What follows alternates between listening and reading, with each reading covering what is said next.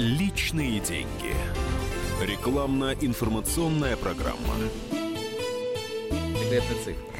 12.17 в Москве. Всем привет. Я Софья Ручкова. В эфире программа «Личные деньги» и спецпроект радиостанции «Комсомольская правда». Главные банки страны. Э, вся правда о банках для их клиентов. Сегодня у меня в гостях не представитель банка, я думаю, тем лучше, с банковским экспертом Тимуром Аитовым. Постараемся дать независимый совет всем, кто решит или решился уже переступить порог банковского офиса. Тимур, добрый, добрый день, уважаемые радиослушатели. Про порог банковского офиса я сказала, как правильно сказать, тот, кто переступил к счастью или к сожалению? К счастью, к сожалению, все зависит от того, что вы делаете, что вы хотите получить в банке, и как вы внимательно подходите к Денег, что мы хотим от банков получить всегда обычно? Денег, либо кредитных, либо проценты по вкладам. Все хотят. Ну, ну, деньги можно получить, но надо, повторю, всегда надо быть внимательным, аккуратным, и деньги приходят к тому, кто кто внимательно контролирует все свои шаги, когда общается, в том числе и с банками. Я разговаривал с психологом, сказали, что если человек очень сильно искренне и чисто любит деньги, то обязательно деньги будут. Но мы сейчас не об этом, вот я хочу поговорить о вещах более прозаичных. Сейчас у нас где-то, могу ошибаться, ну где-то около тысячи банков, да, наверное, 900 там с а копеек. Меньше, да, еще Даже меньше, еще меньше. Еще Видите, у меня старая чем, статистика, да. когда-то их было больше тысячи, да, да, да, да. а когда-то было несколько тысяч. Дело в том, что за несколько последних лет Центробанк отзывает лицензии у банков. Вот был сегодня банк, а завтра его уже и нет. И вроде бы неизвестно, как гром среди ясного неба, неизвестно почему. А, расскажите, пожалуйста, с чего это происходит, по какой причине ЦБ ну, отзывает ну, лицензии? ЦБ, ЦБ у нас центральный банк, он является регулятором, он следит за тем, как банки работают, как они значит, правильно планируют свою деятельность. И есть ряд таких нормативов,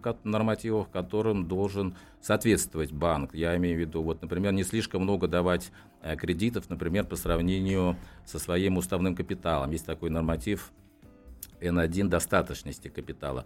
Не должно слишком много приходиться вот средств на расчете на одного заемщика. Ну, очень ряд, ряд таких э, специальных есть нормативов. И ухудшение этих э, показателей в сторону, скажем так, уменьшения более рисковой политики говорит о том, что банк, возможно, скоро э, прекратит, вот там, скажем, выплату значит, своих обязательств перед клиентами, тогда Э, Центральный банк, взвесив все за и против, э, принимает решение о приостановке его деятельности. То есть это э, делается в интересах вкладчиков, в интересах стабильности всей Э, банковской системы страны.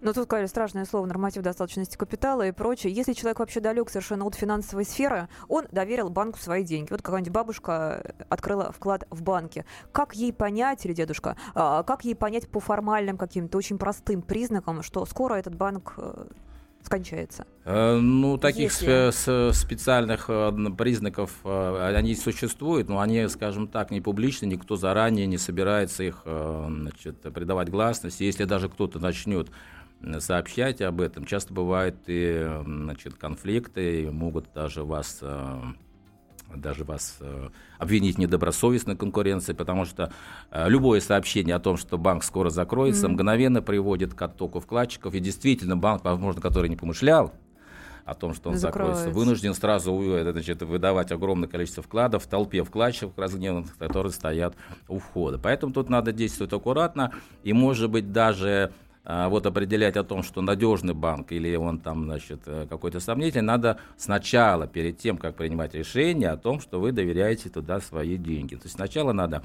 во-первых, э, убедиться, что банк реально существует, а для этого, значит, надо зайти на сайт Центрального банка Российской Федерации. cbr.ru. Да, ну, cbr.cb. Да, да, да, есть э, да. еще агентство по страхованию вкладов, тоже есть официальный сайт. На нем тоже приводятся э, все действующие банки. Не секрет, что уже сегодня существовали вот такие, скажем так, фальшивые банки или банки, например, которые которые уже значит, подозревали о том, что у них в ближайшее время будет отозвана лицензия. А, сейчас, подождите, а вот о фальшивых банках очень интересно. Сейчас а, расскажите ну, нам, что это. Ну, просто они под видом какой-то кредитной организации Серьезно? собирали, да, собирали эти деньги у клиентов. И, значит, э, а действующие банки вели э, несколько, например, балансов, я их не буду упоминать, но это были совсем недавно свежие, свежие случаи, когда было несколько балансов у этого банка, и клиент, а, вроде добросовестный клиент приходил, оставлял там свои средства, а когда банк закрывался, лишался лицензии, то его не оказывалось даже в списке вкладчиков, понимаете?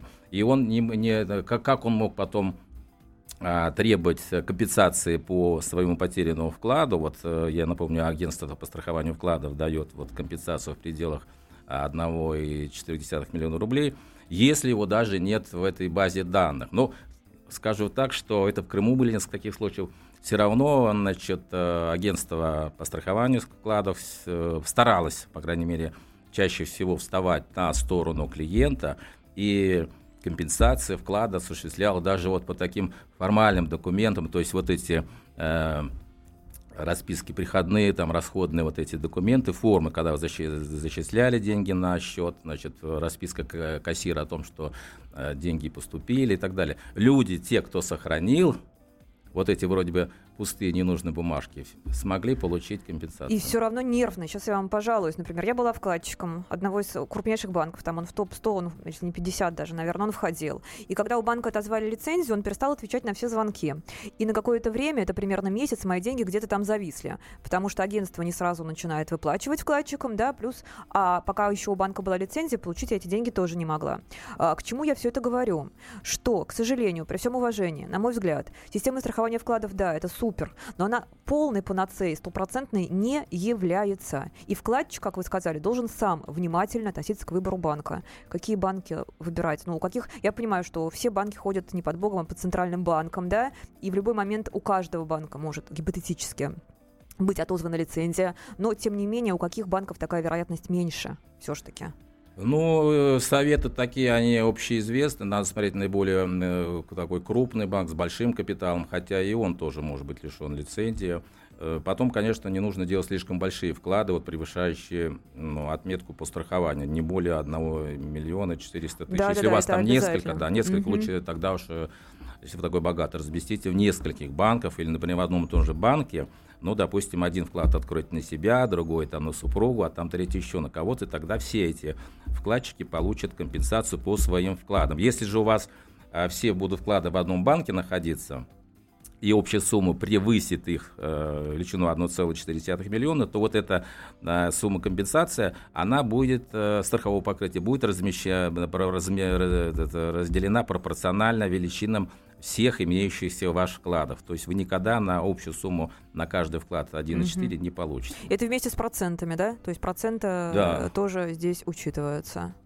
А сейчас у нас средние ставки по вкладам, мониторила их по рублевым вкладам, где-то в районе 8%. Не очень много, но, и, собственно, и не очень мало. Да, если учесть, что это такая, в общем-то, где-то безрисковая инвестиция.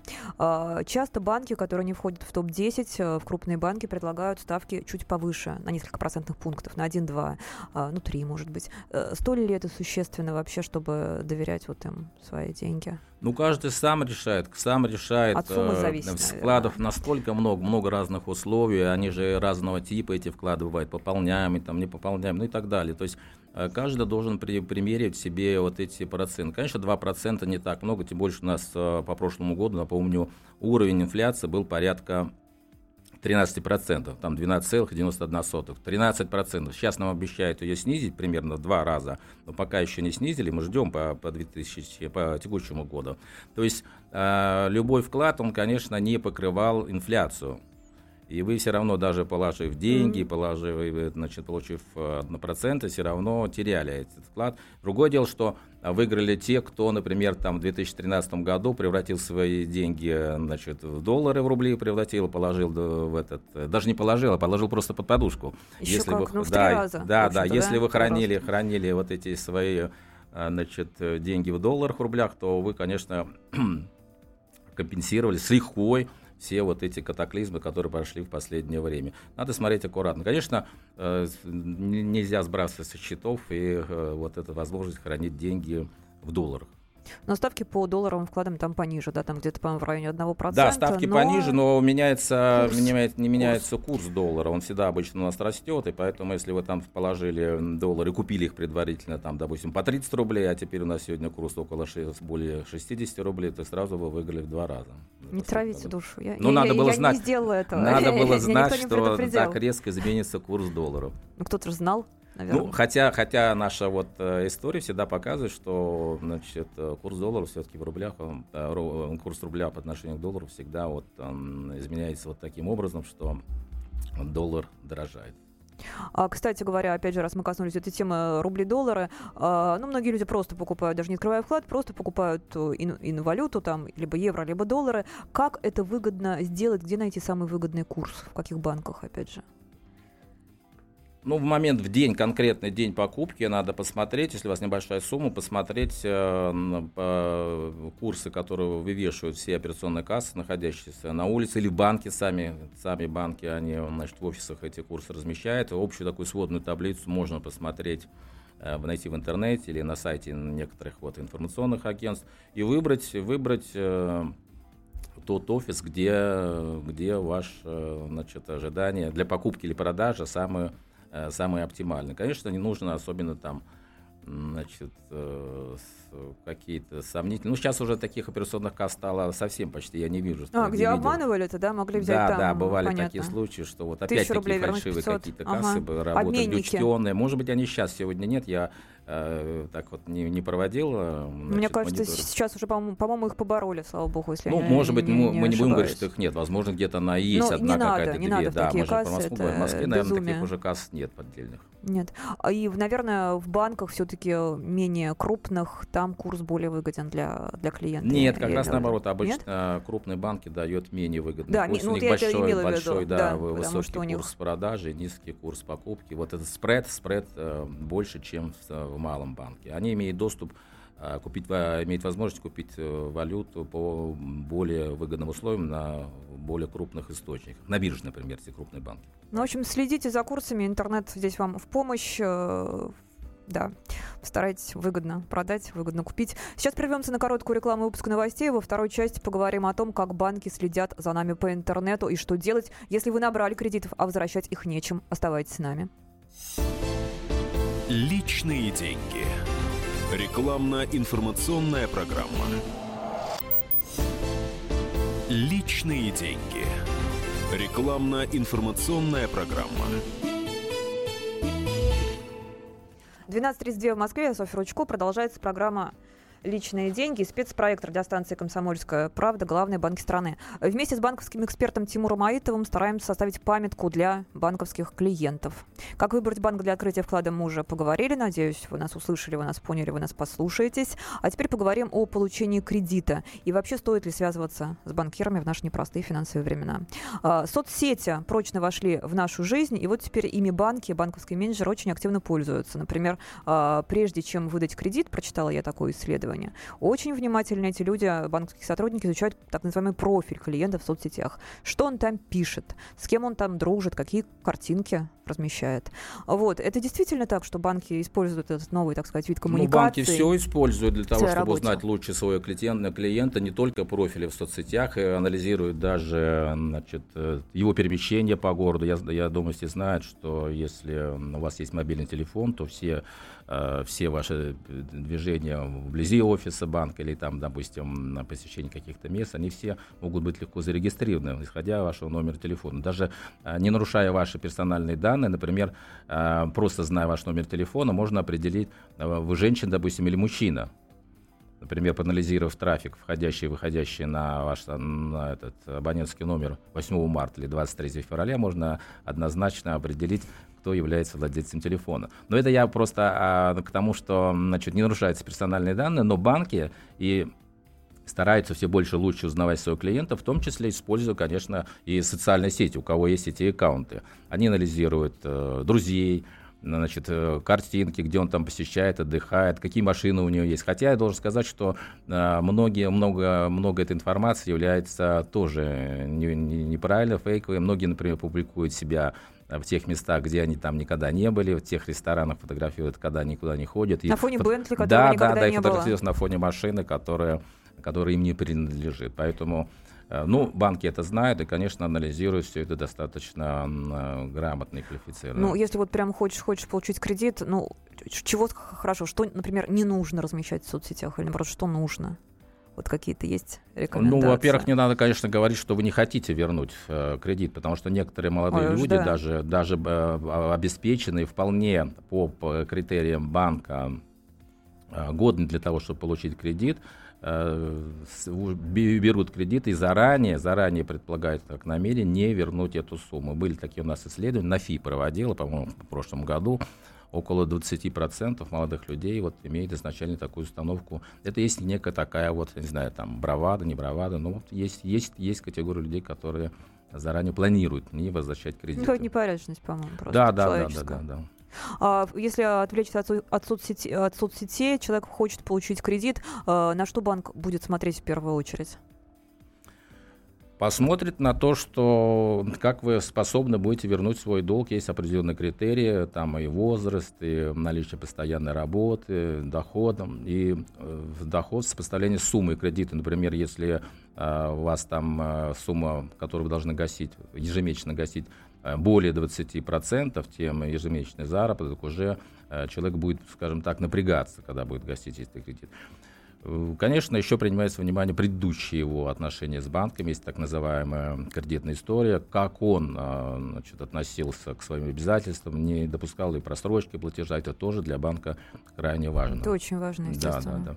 Ну и есть там много, вот э, сколько банков, столько разных критериев, э, как ему убедиться, что перед ними, значит, платежеспособный заемщик. Некоторые просят даже предъявить там паспорт, заграничный паспорт с отметкой о посещении какого-то заграничного курорта в течение последних шести месяцев. Это как бы говорит о том, что человек, что называется, вот на коне, и он смог поехать. Сегодня же поехать за границу не все себе могут позволить, и поэтому вот такая отметка говорит о том, что вот возможно, опять-таки подчеркну слово возможно, при его значит, добром значит, желании он полностью погасит кредит и никуда не скроется, не убежит. Вы сказали об источнике постоянного дохода. У меня был знакомый, который весьма успешно жил, сдавая в аренду квартиры э, в Москве. Мы знаем, сколько это может приносить. Нормально такие деньги. Хотел, значит, он получить кредит на покупку еще одной квартиры, чтобы ее тоже, соответственно, туда же в свой капитал присовокупить. А, и вот ему банки отказали. То есть банки не принимают, так я понимаю, такие арендные нелегальные доходы да, во внимание, только официальные, официальные заработки. Да нет, э, иногда и принимают. Почему? Именно как раз, как раз многие, к сожалению, у нас э, и бизнесмены, и, и граждане, физические лица, они часть своих доходов держат в тени, и банки э, когда формируют вот анкету, процедуру, выполняют процедуру скоринга, оценки платежеспособности этого заемщика, они задают такой вопрос. Подтвержден ваш доход какими-то официальными документами? Mm-hmm. Есть такая справка от 2 НДФЛ. Или же вы получаете, допустим, какой-то доход в месяц, который не можете подтвердить, но тем не менее банк и это принимает внимание, если клиент однозначно говорит, да, я вот этот доход получаю, но подтвердить документы не могу. Но ставка выше будет, да? Да, в любом случае, если тут действует э, такой принцип, чем больше знает банк о своем клиенте, чем больше документов принес клиент, тем обычно, он, тем, чем он более прозрачен и понятен для банка, тем при прочих равных условиях э, ставка по кредиту будет для него меньше. А, я придумала такой термин «кредит на эмоциях». Но речь идет все-таки не об ипотеке, а о маленьких кредитах, когда человек приходит в магазин, видит 28-й iPhone, говорит «хочу», а здесь деньги ему, и он берет, а потом возвращать нечем. И банкиры, многие банковские менеджеры потворствуют этому. Вот у меня был знакомый один банкир, он называл клиентов биомассой, да, а, в том плане, что они генерят ему доход, приносят, а дальше трава не расти. К чему я это говорю? Я считаю, что человек должен сам, сам рассчитывать свою финансовую состоятельность и то, а, сможет ли он вернуть кредит. И вот, Тимур, как правильно правильно это рассчитать, что учесть и когда вообще не нужно брать кредиты? Ну, конечно, не нужно брать кредит, когда он слишком тяжелым ляжет бременем на ваш семейный бюджет. Вот эти 20%, это, наверное, выше 20% ежемесячных поступлений вам, по, допустим, по значит, вашей зарплате. Больше этой суммы платить э, за кредит, наверное, не стоит. Потом нужно вообще принять решение, нужен ли вам кредит вообще, когда вы берете, потому что если вот вы, э, у вас есть два айфона, вы покупаете третий, ну, конечно, это смешно. Если кредит не вызывает каких-то от вас, э, у вас таких сильных напряжений, вы можете взять кредит на покупку, ну, любой вещи, особенно молодежь берет вот эти. Ничего такого страшного нет, если они хотят купить этот iPhone. Это элемент вот какой-то, а, значит, ну, не роскошь, а вот элемент такой... Статус. А, да, статусности вот этого молодого человека. И тем более, что э, кредиты даются в точках продаж, это так называемые посткредиты, несмотря на то, что они очень рискованные для банка и вообще говоря, посткредит э, э, имеет очень высокие процентные ставки, там более 30%, но клиенту они не видны, потому что э, за эти проценты как раз расплачивается магазин, который предоставляет этот э, iPhone вам в продажу, потому что чаще всего вы видите такие объявления в магазине – а, значит, купите iPhone, и вы э, за него заплатите, грубо говоря, 0% за кредит. То есть вам предлагает этот iPhone в рассрочку. То есть, допустим, вещь стоит 120 тысяч рублей, вы платите ежемесячно по 10 тысяч рублей, за год набираете эту сумму 120 а, тысяч рублей, 10 тысяч рублей ежемесячный платеж. И в рознице он стоит 120 тысяч рублей. Но когда вам банк оформляет кредит, а это в, в, при посткредитах в магазине находятся как раз представители банков, они э, дают вам кредит на меньшую сумму, допустим, там на 75 тысяч рублей. Вы эту сумму не видите, но эту скидку дает сам магазин при продаже вот этого айфона вам в кредит. Из суммы 75 тысяч рублей они начисляют вам ежемесячные платежи плюс проценты за пользование кредитов с тем, чтобы они в сумме составляли как раз 10 тысяч рублей, видимых вам как э, вот такой платеж по рассрочке. То есть вы платите платите значит, э, в рассрочку, как будто бы в рассрочку этот э, за iPhone, но фактически оплачиваете кредит но с меньшей суммы. Стоит он столько же и для заемщиков, и не для заемщиков. Правильно, получается? Аппарат, да. Аппарат, э, аппарат продается вам дешевле, с тем, чтобы обеспечить вам вот эту рассрочку. Так, это я поняла. А скажи, а... и, за магаз... и магазин, сам торговое предприятие а в чем платит... магазину-то? Магазину-то в чем радость? Но он Просто оборот... увеличивает. Бан... Банку он ничем не рискует, потому что банк получил клиента, угу. а, значит, сразу расплатился с магазином за этот, э, за этот iPhone, заплатил там, скажем, 75 тысяч рублей. А с клиента, теперь клиент, э, это его головная боль, и он начинает с ним работать, получать его ежемесячные платежи там, в течение течение года. И действует там э, со всеми вытекающими последствиями, если там он не доплатил, задает долги коллекторам, ну и так далее.